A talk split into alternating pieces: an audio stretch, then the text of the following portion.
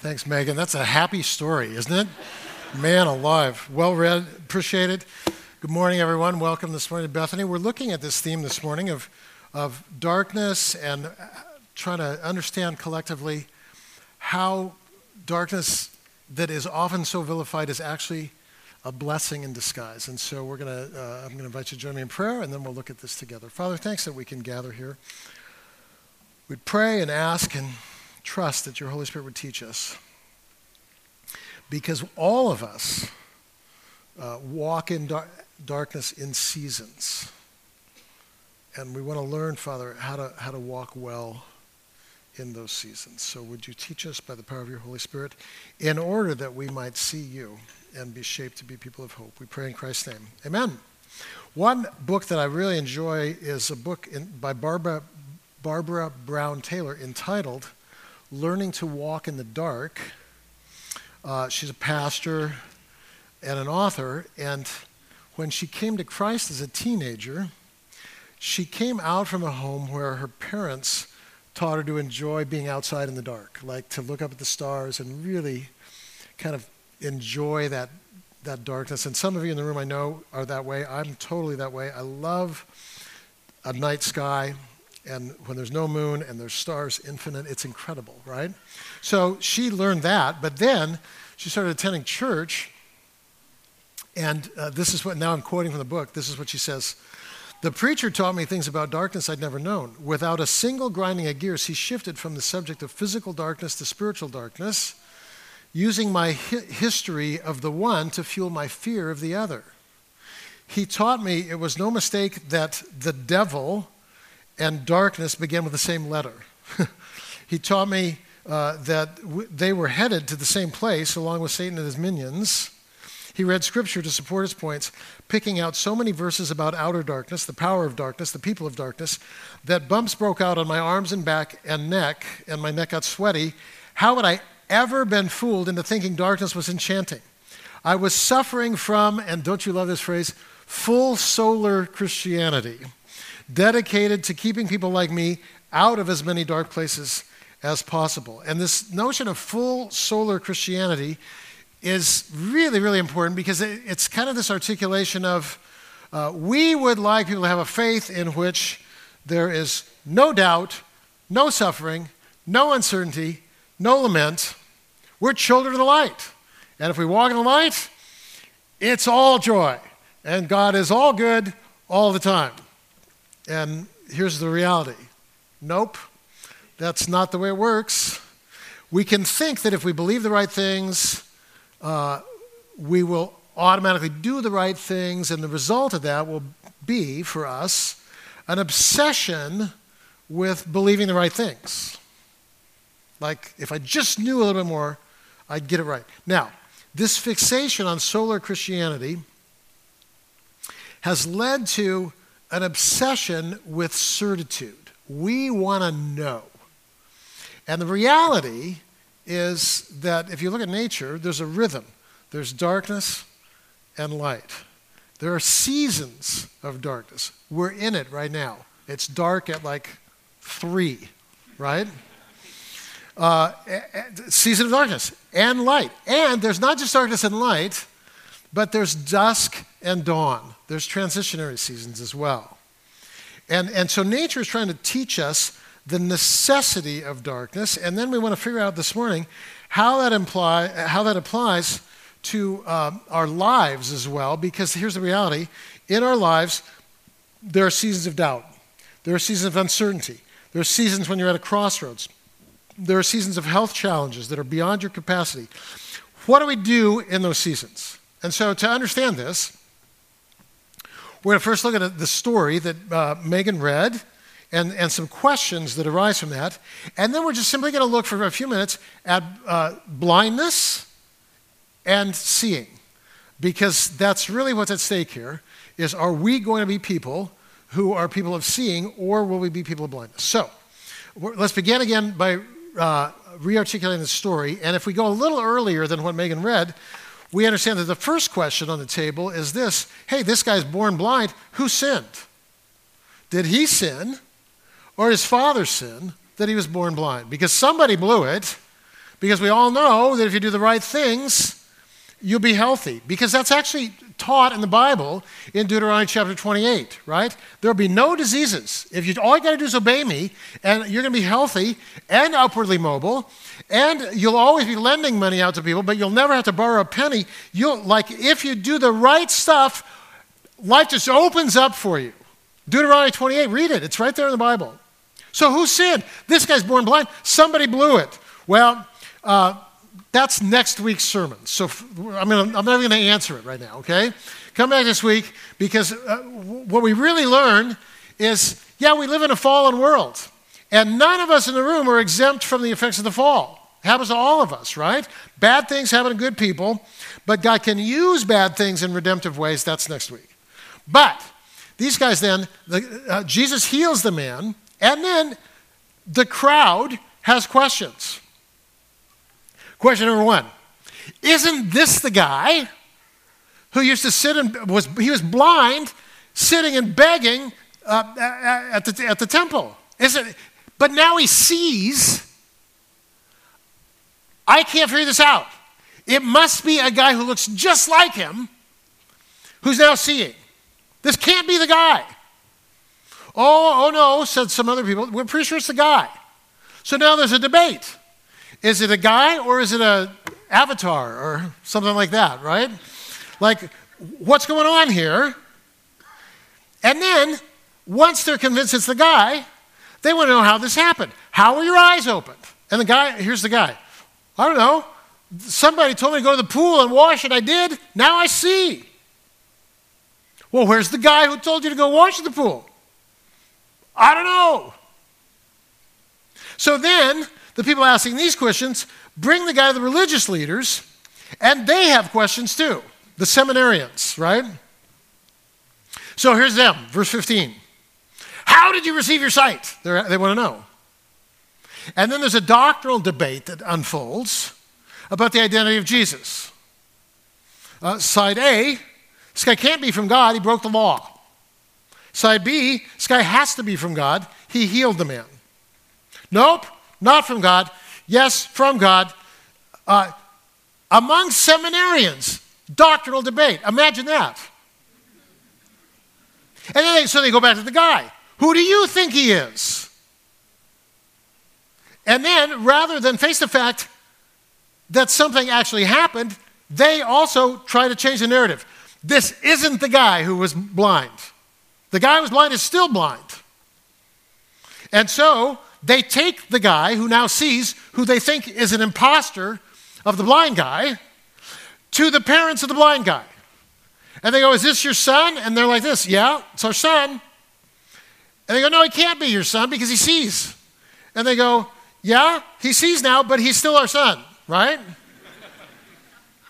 so then, faced with an inability to change the narrative, they push for a particular interpretation of the narrative we know the guy who healed this guy is a sinner because he healed him on the Sabbath.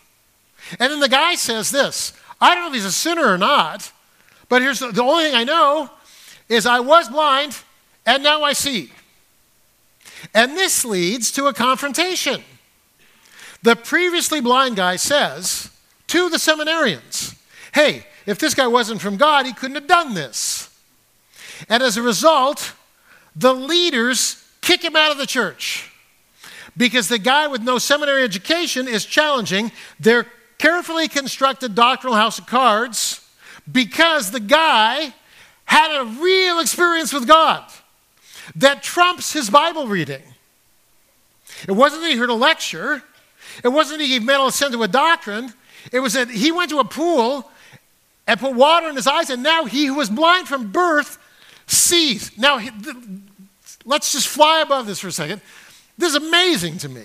This guy was born blind. To this day, it's incredibly rare that anyone born blind is ever able to see. Like it just this just doesn't happen.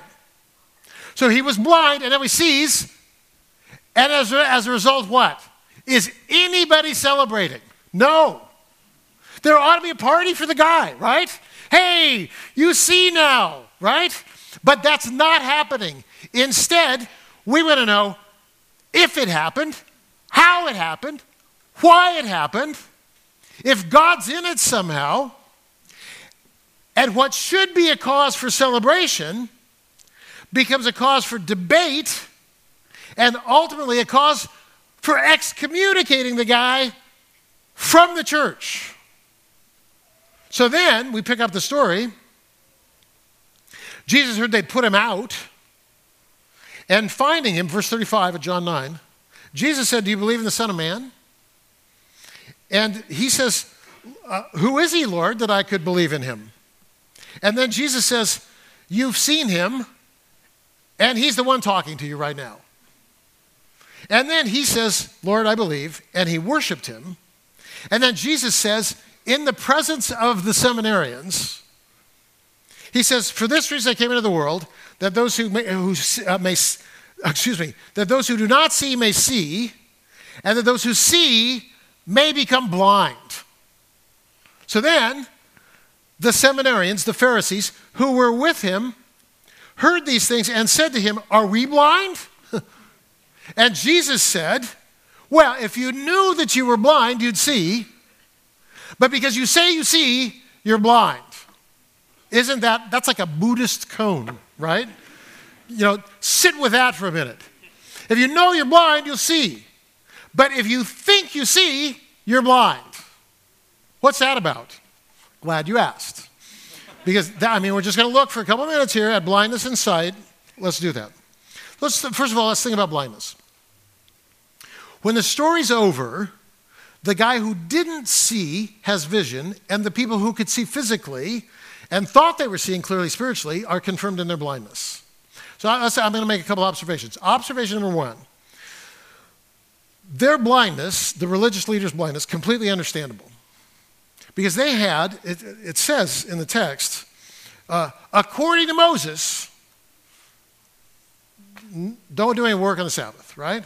So they've got a, what I call a Moses grid through which they're assessing reality. They have a grid. Uh, and everybody has grids, but especially spiritual teachers have grids.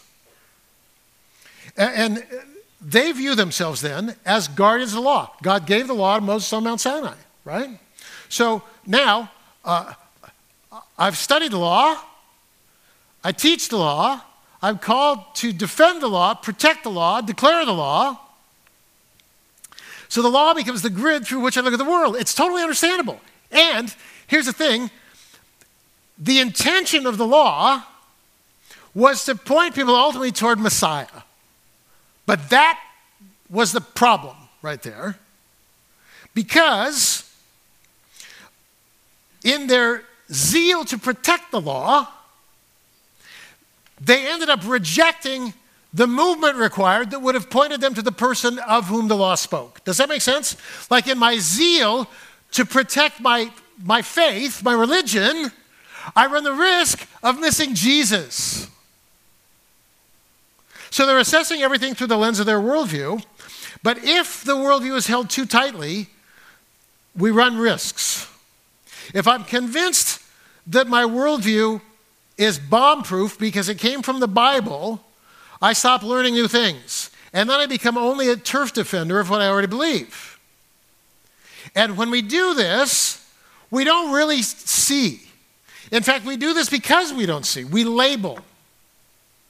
Like uh, when, you, when, you, when you see someone, it's, it's kind of overwhelmingly tempting to put a label on a person. And in our increasingly polarized culture, it's almost instinctive to put a label on somebody. Republican, Democrat, open and affirming, traditional family values, evangelical, homeless. So you're driving, you're driving on the freeway and you see somebody uh, who's homeless, or you're running around Green Lake and you see somebody sleeping under a tree, and you don't know anything about that person other than they're sleeping under a tree. You don't know anything. But as soon as you label that person, there's a boatload of assumptions that come with a label. Does that make sense? And so you then you dump the dump truck of assumptions on, on the person. Oh, homeless. but you don't know. You actually don't know.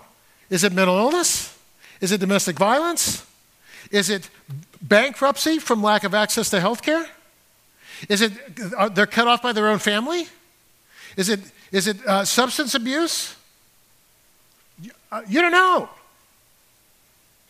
But, you, but you've labeled them, and in the label, you've put them in a category. And now you, now you don't have to think about it anymore because they, they don't fit in your grid of upward mobility. You've judged them in a sense, right? So I want, you to, I want you to see this, very important. We all have lots of assumptions that come from our culture and our worldview. And these assumptions becomes a, they become a lens for us. But the problem is that the lens distorts and hides reality. So, for example, you see a woman on the bus. She has two young children. Her children are disasters on the bus. They're screaming, yelling at each other. It's disruptive to the entire bus. You're judging her. What a terrible mother. And then as you get on the as you get off the bus, this is a story from Stephen Covey in his book Seven Habits of Highly Effective People. You get you get off the bus and you realize, oh, she says, I'm sorry, uh, uh, my husband was just uh, was just murdered, and we're just coming back from the police station or whatever was the crisis. And you didn't know there was a crisis. All you knew was the kids couldn't perform, and you judge her, but you don't know the whole story. You see this guy with a MAGA hat on, and you think you know him what you don't know about him, this is true story as well. This guy uh, in Corpus Christi, Texas, uh, he spends every Saturday at a refugee resettlement ministry. And he's handing out food, and he's collecting clothing, and he's meeting people, and he's caring for people because this is what he says to me. He says, I, don't, I, I have my politics, but whatever is my politics, I know this. They're hungry, they're cold, they're afraid. I'm here. I want to be Jesus for them. I wouldn't have known that by the hat. Do you understand what I'm saying? Like, it's so easy to, to think you see and you don't see. What does Jesus say about this? John 7 24. He says, uh, You people, and he's talking to us, you people judge by outward appearance. Stop. Instead, this is what he says judge with righteous judgment. Well, what does that mean? It means uh, look, quit attaching labels and presuming you know you don't know. Uh, the goal in the end is not that you develop this kind of great doctrinal lens through which you look at the world so that you can do thumbs up and thumbs down on everybody around you. Like the two guys, the Muppet guys, the old men who were up in the balcony. Like you, this is Christianity for many people. We're like the hecklers. And we're judging people who don't fit our paradigm. And the result when we do this is that evangelicals, like the Pharisees of old, become characterized more by what they're against than what they're for. But being against stuff was never God's goal. Jesus didn't say, I came that you might have a doctrinal grid through which to assess the world. Jesus said, John 10, I came that you might have what? Life, like that you might really live abundantly, like overflowing with hope and joy and all that good stuff. In fact, it's put this way in Galatians 1:16, it pleased God to reveal God's son in me. in other words, God's goal is that you look like Jesus. And Jesus wasn't walking through the world doing this all the time. Jesus was serving and loving and blessing and crossing social divides. So, the danger of blindness is that we become judges in a very unhealthy way. So let's then talk about seeing for just a couple of minutes. The ones who see are able to see for three reasons. Reason number one if you know you're blind, then you're hungry for more revelation. It's very important. If I know that I don't have the whole story, then I'm hungry. I'm always open to new revelation. This guy knew he was blind, and therefore he's open to new revelation. Paul became blind on the road to Emmaus. And in the context of blindness, his entire world was deconstructed and rebuilt. In other words, Paul thought he knew, but as soon as he knew that he didn't know, then he was open to new revelation, and then he knew. But as long as he thought that he would, had he said, No, no, I know, I'm done learning, then he will never know more. And then he'll remain blind. So, I mean, this is just very practical. This, this weekend is 30 years from the fall of the Berlin Wall and the transformation of Germany. We had a German student with us when the wall fell. She was uh, uh, uh, with us for that week from the Torchbearer School in Canada. A group of students came down. They were with us in Friday Harbor. Uh, and she was watching Tom Brokaw with us when the wall fell down, weeping, telling me stories about uh, relatives that she had in Eastern Germany that she'd never met before in her life, and now she was hopeful that she might be able to meet them. All this amazing stuff. Two years later, I went to Germany for the first time, and I grew up in the Central Valley of California and literally did not know a Christian who drank any alcohol. Like uh, Fresno is the like the belly button of the Bible Belt of Fresno of California. Like it's like ultra ultra red and conservative, and it was drummed into us in church. And my dad, Christians don't drink. Christians don't drink. So imagine I go to Germany, I, and then I'm with a student who then ha- takes me to his house for the weekend, and invites his extended family for a big party to meet me. And here we are, you know, aunts, uncles, sister, grandparents, eating for like four hours, which Germans are so good at hospitality, amazing. And then we're talking about Dietrich Bonhoeffer and Martin Luther and church history and racism and social justice and the wall falling down and the lens of faith that informs everything. And they're all drinking the whole time. And there's a, like a visceral physical piece of me because of my upbringing that wants to say, You need to know Jesus as your Savior. Can I share the gospel with you? But I knew they already knew they already knew Christ. I knew they knew, but it didn't fit my paradigm. Do you understand what I'm saying? Listen, this is a critical moment. Because either you say, no, no, what I already know is enough, and you judge them, or you allow this experience to reinform your faith. Am I making any sense?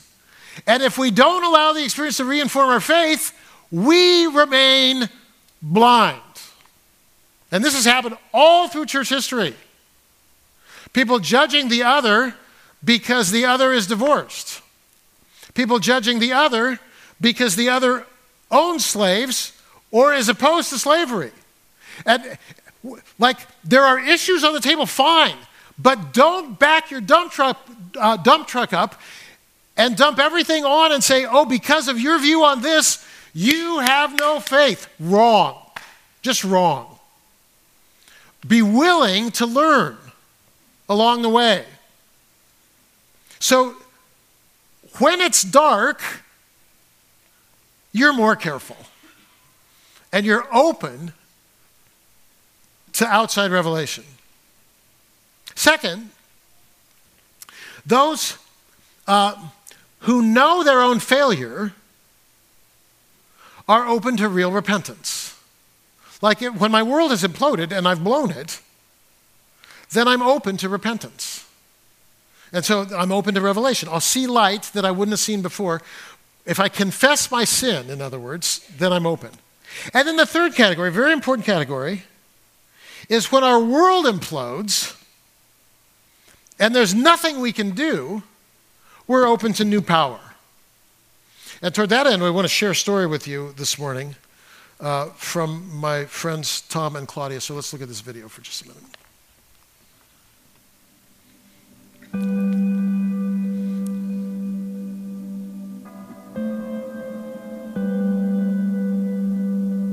Isaiah 58 9, then you will call and the Lord will answer, and you will cry for help and he will say, Here I am. and I'm going to start crying now reading this. on January 24th, um, I had passed out. Collapsed on the hallway. In the hallway. And she calls on 911. Paramedics show up. So we drove to Silverdale to the ER in, in the hospital there. I got up on a gurney, and that's the last I remembered for 10 days. I woke up in Harborview, and then over the next day or two, the story came out of how I was mostly dead and came back to life.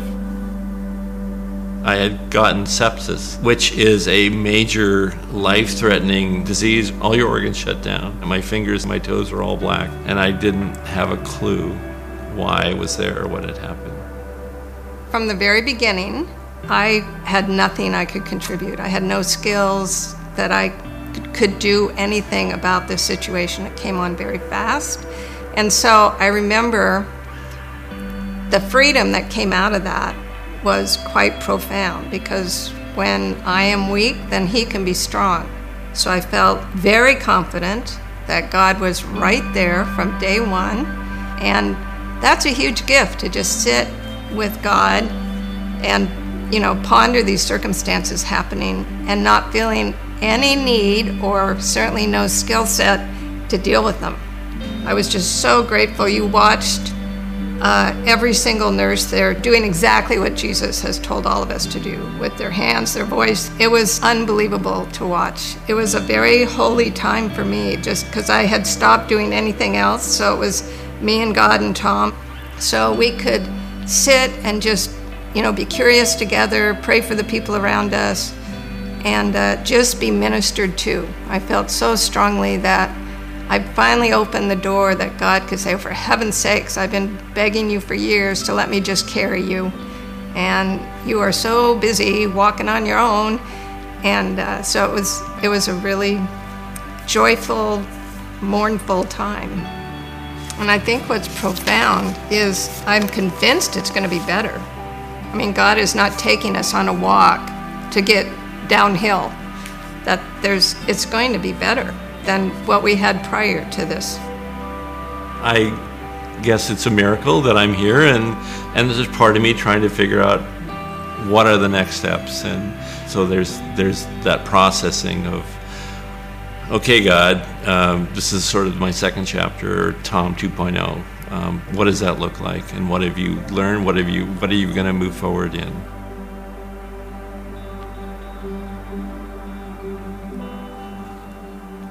We're privileged uh, in this service to have the star of the show, the stars of the show here with us. Would you welcome Tom and Claudia? Thank you, you guys, for thank you for your testimony and uh, your transparency and vulnerability. And could you just talk a little bit more by, by, by way of giving us an update, not only physically, but what you're what you're continuing to learn?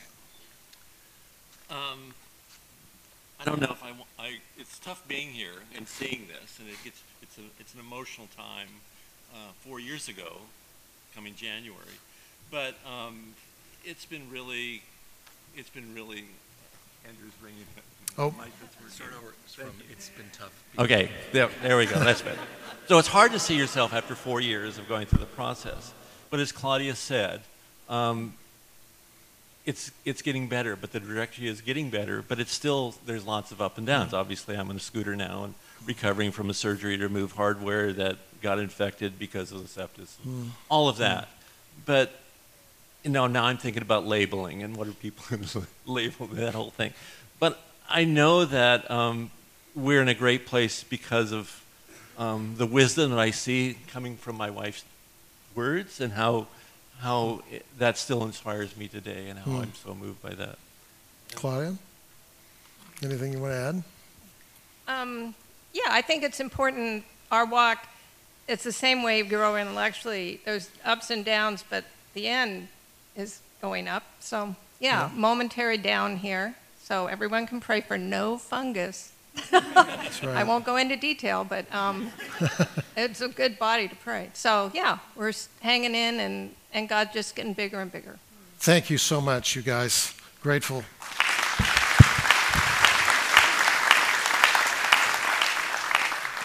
Well, I, I particularly love uh, Claudia's word where she said, When this happens, there's nothing I can do except allow Jesus to carry me.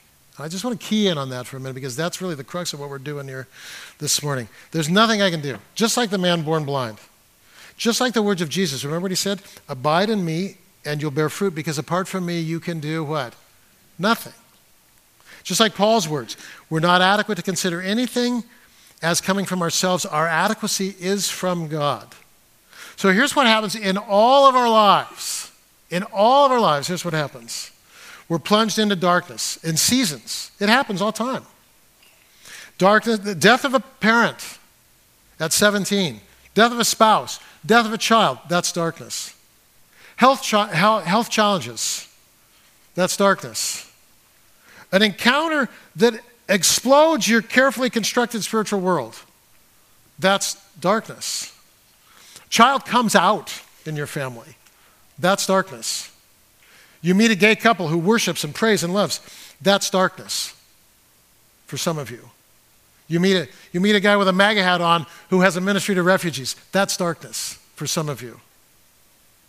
You're at a vocational crossroads where you really don't know which way to turn. That's darkness. A, there's a job loss. That's darkness.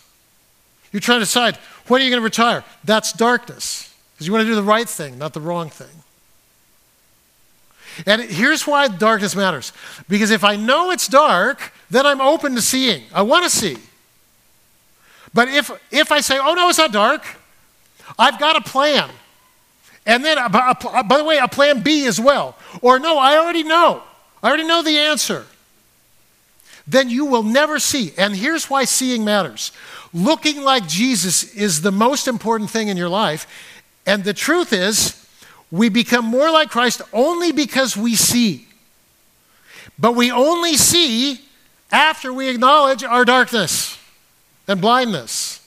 So, blindness comes from the humility of acknowledging, I don't know. I thought I knew, but I don't. Blindness comes from failure or illness or the paralysis of a decision that is beyond our capacity. And if in our moments of blindness and darkness we double down, sing louder, try to push through our strength with our existing paradigms and assumptions of theology, thump our Bible harder, withdraw into our echo chamber of people who already think just like us. If in our moments of blindness we double down, then this is John 9. It, oh, you think you see? Here's the problem you're blind.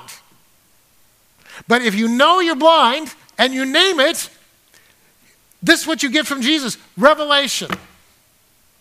That's good news. So we're at a, like a crossroads here as we close. It's a time of choice in all of our lives. Either, I mean, there's an issue on the table. For many of us in the room, there's an issue. You don't, like, you don't know because your child came out or a student that you love came out. You don't know because you're at a vocational crossroads. You don't know because you're plunged into a, health, a supreme health challenge or financial challenge.